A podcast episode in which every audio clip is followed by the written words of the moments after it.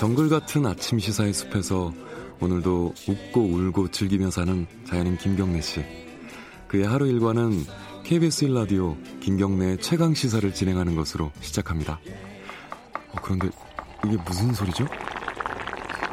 아침부터 열심히 준비한 자연인 김경래의 밥상 같이 드셔보실래요? 후회 없는 아침 건강한 시사 김경래의 최강 시사 아, 김경래 최강 시사 듣고 계십니다. 조국 전 장관 어제 기소가 됐습니다. 불구속 기소고요. 어, 수사가 시작된 지 한 넉 달 정도 지났고요. 이게 어, 인디언 기우제를 지낸 거 아니냐 이런 뭐 반발도 있고 어, 그런데 기소 내용도 굉장히 좀 복잡합니다. 어, 정리 좀 해볼게요. 어, 우리 추적 20분 고정 게스트인 박지훈 변호사 연결해서 아주 심플하게 정리해 보겠습니다. 안녕하세요. 네, 안녕하세요. 박준입니다. 새해 복 많이 받으세요. 네, 새해 복 많이 받으시기 바랍니다. 청취자 여러분도 새해 복 많이 받으십시오. 네. 이 혐의가 너무 많아요. 11개로 보면 되나요? 네. 혐의는 상당히 많아요. 예. 뭐, 위조 비롯해서 뇌물까지 해서 11개 정도 혐의인데, 예. 사실은 큰 틀로 봤을 때는 한 3, 4개 정도로 정리가 될 것 같습니다. 예. 어떻게 정리가 할 수 있죠? 일단 입시 비리 관련해서 그 음. 서울대학교 인권법센터에 아들의 그 인턴 관련해서 예. 허위로 발급받은 부분이 위조라든지 허위 공문서 작성 이게 성립이 예. 되고요. 예. 그리고 이제 부산대 의전원 관련해서 딸이 장학금 받았던 게 뇌물 수수 내지 부정청탁법 위반이 됩니다. 예. 그리고 크게는 이제 공직자 윤리법 위반이 되는데 이거는 뭐냐면 차명 주식 WFM 주식 갖고 있는데 이걸 신고를 하지 않았다는 거예요. 백지 신탁 안 했다는 거. 예. 이것도 하나 포함이 되고 또 사모펀드 관련해서 뭐 증거 인멸했던 부분 있죠. 특히 자택에 PC 같은 거 은닉했던 거, 네. 이게 증거 인멸죄 등이 포함해서 크게 한 네 가지 정도 혐의로 보면 될 것 같습니다. 어, 이게 다 하나하나 네 가지를 다 따져보기는 시간이 좀 부족할 것 같고 핵심적인 예. 거좀 여쭤볼게요. 네. 일단 뇌물부터 보죠. 뇌물이 뭔가 이렇게 큰 스- 범죄 같잖아요. 이게 보니까 그 부산대 딸 딸이 부산대 의전원에 다닐 때 어, 그렇죠. 어, 당시 교수가 장학금을 준 걸 뇌물로 봤어요. 이게 뇌물로 아. 성립이 되는 이유가 뭐예요? 뇌물이 되려 그러면 네. 이 공무원한테 대가성 있게 청탁을 하면서 돈을 주는 거거든요. 특히 대가성이 좀 있어야 됩니다. 음, 당시 뭐 민정수석이 될 수 있기 때문에 네. 이 좋은 자리에 있다고 봐서 노한중 어, 부산의료원장이 나중에 조, 부산의료원장이 되는 거죠. 네. 그렇기 때문에 장학금 준 거 자체가 그 어떤 대가를 지급한 것이다 이렇게 봤는데요. 네.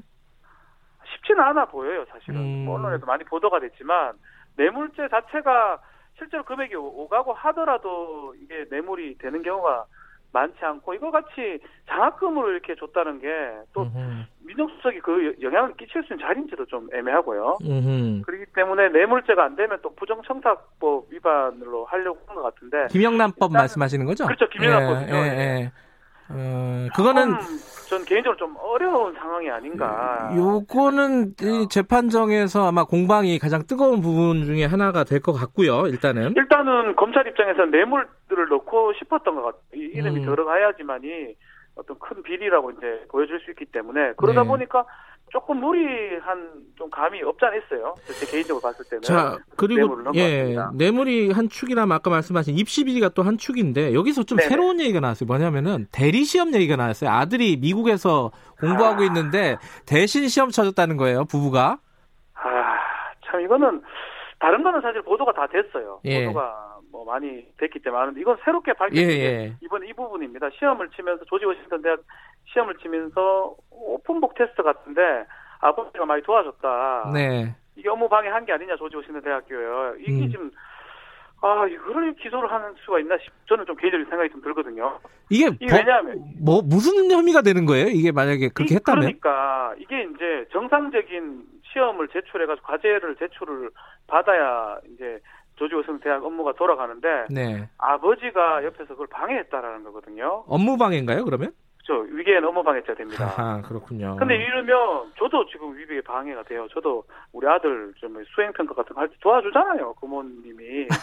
그럼 다 걸려 지금 이거를 넣는다는 건 사실은 나머지 범죄도 있잖아요. 굳이 네. 이거를 좀 넣는 거는 좀 공색하다는 생각이 좀 많이 들고 이거는 사실 어떤 제, 제가 되기가 좀 애매합니다. 오픈북 테스트는 어떤 포털 검색에서 하도 되는 거고 이 부분은 조금 검찰이 조금 무리한 기소가 아닌가 저는 생각이 아, 듭니다. 도덕적으로야 뭐 그렇게 아들 아, 시험을 그렇게까지 네. 도와줄 필요가 있었느냐라고 비판할 수는 있는데 이게 그렇죠. 법적으로 재단할 문제인가? 이 부분은 뭐 평가의 지점이 있을 것 같습니다. 뭐 도덕적으로는 뭐 하면 안 될 수도 있는데 네. 법적인 죄가 되느냐 이 부분을 아마 법원에서 볼 거로 생각이 듭니다. 에, 예, 일단 넘어가죠. 뭐 대, 네, 넘어가죠. 넘어가고 다, 다음 문제는 최강욱 지금 공직기관 비서관 이름이 새로 나왔어요 이번에. 예예예. 예, 예. 이거는 그 아들 인턴을 허, 허위로 확인서를 써줬다는 거죠 최강욱 비서관이. 그렇죠. 최강욱 비서관이 뭐 조사를 받거나 뭐 기소가 된 상황은 아닙니다. 네. 근데 공소장에 기재가 된 거예요. 네. 최강욱 비서관이 이제 법률사무소, 법무법인 같은 걸 운영하면서 네. 아들의 인턴 증명서를 이제 끊어줬다. 근데 이것도 사실은 이렇게도 봐야 돼요. 네. 인턴 증명서를 뭐 무작위로 해주면 잘못한 거죠. 도덕하고 법의 선상으로 봐야 됩니다. 예를 들어서 뭐 음. 인턴을 한 시간 하면 우리 좀 우리나라 국민들이 한 세네 시간 다 했다고 더 꺼져주는 경우도 있고 네. 이게 처벌을 하려 그러면 그만큼 비난 가능성이 좀 높고 이럴 때 이제 기소를 하고 처벌이 되는 건데 글쎄요 이 부분도 법원에서 판단을 좀 받을 상황으로 생각이 좀 듭니다 제가 봤을 때는요. 어, 물론 이제 최강욱 변호사 당시 변호사 시절 발급했던 그 확인서를 이용해서 또 위조했다는 혐의도 들어가 있어요 일단은 예, 들어가 있고 들어가는 있습니다. 예 네. 위조는 사실 굉장히 광범위하게 진행이 됐다라는 식으로 기소 공소장에 적혀 있는데 네. 이 부분은 어, 피고인 측은 전면적으로 부인하고 있잖아요. 일단 다 부인하고 있는 상황이고요. 또한 네. 가지가 우리가 봐야 되는 게, 뭐, 언론에서 보도 잘 안 됐던 부분이긴 한데요. 네. 뭐, 뭐, 모든 걸 위조한다고 위조가 되는 게 아닙니다. 네. 위조가 되려면 권리 관계를 증명할 수 있는 사실 문서를 어, 바꾸거나 명의를 네. 명의 아닌데 타인 명의를 쓰는 건데 네. 저는 사실 인턴 증명서 이게 그리 효과가 있을지 좀 애매하거든요. 어떻게 음, 썼는지. 음, 좀 법리적인 문제네요. 음. 네, 그것도 저는 뭐 일단 부인을 하고 있는 것도 있지만 네. 재판부에서 설사 이 사실관계 인정된다 하더라도 이거를 쉽게 할수 있을지 사실 의문이에요. 예. 그래 따지면 많은 국민들이 이거 조사하면 많이 잡혀들 겁니다. 아마 이게 문제가 된다면요. 지금 그 마지막으로 아까 네. 하나 짚어야 될 게 자 공직자 윤리법하고 증거 인멸인데 네. 어 공직자 윤리법은 이제 투자했다는 걸 몰랐다는 게 이제 지금까지의 조국 장관 전 장관의 그렇죠. 주장이었는데 고, 검찰은 알았다는 거잖아요, 지금. 그렇죠. 뭐, 아, 문자나 이런 알, 걸 보면. 예. 그렇죠. 알고도 본인이 신고를 안 했다는 거거든요. 원래 음. 알면 고위공직자면 백지 신탁을 하든가 이렇게 해야 되는데 알면서도 네. 신고를 안 했기 때문에 공직자 윤리법 위반이라는 건데 이거 알았다는 거 입증하기도 쉽지가 않을 것 같아요. 뭐 이게, 자백을 했다면 모르겠지만요. 근데 공직자윤리법을 네. 위반하면 처벌이 어떻게 되는 거예요? 아주 낮아요. 1년 이하의 징역도 벌금형, 벌금형입니다. 음, 예. 뭐 크게 큰 범죄라기보다는 고위공직자면 어지간하면 주식 같은 거 하지 말라 이런 취지로 만든 법이기 때문에 네. 처벌이 높은 뭐 뇌물 찌는 게 아니고요. 네. 그래서 이거가 유지가 된다라도 뭐 벌금형에 가능한 그런 사. 지금 뭐 반응은 극단적입니다. 상상과 네. 허구에 기초한 기소다 이게 이제 변호인 측의 입장이고 어 이게 인디, 인디언 기우지 아니냐 태산명동 서일필 아니냐 뭐 이게 정하세요. 입장입니다. 네. 전체적으로 좀 총평을 하시고 마무리하죠.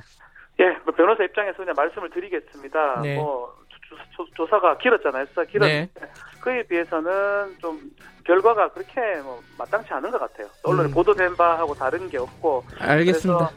약간 예. 아쉬움이 있네요. 예, 이건 추가로 나중에 한번 더 짚어볼 네. 사안인 것 같습니다. 고맙습니다. 감사합니다. 박지훈 변호사였습니다. 김경래 최강기사 1월 1일 여기까지 하겠습니다. 저는 뉴스타파 기자 김경래였고요. 내일 아침 다시 돌아옵니다.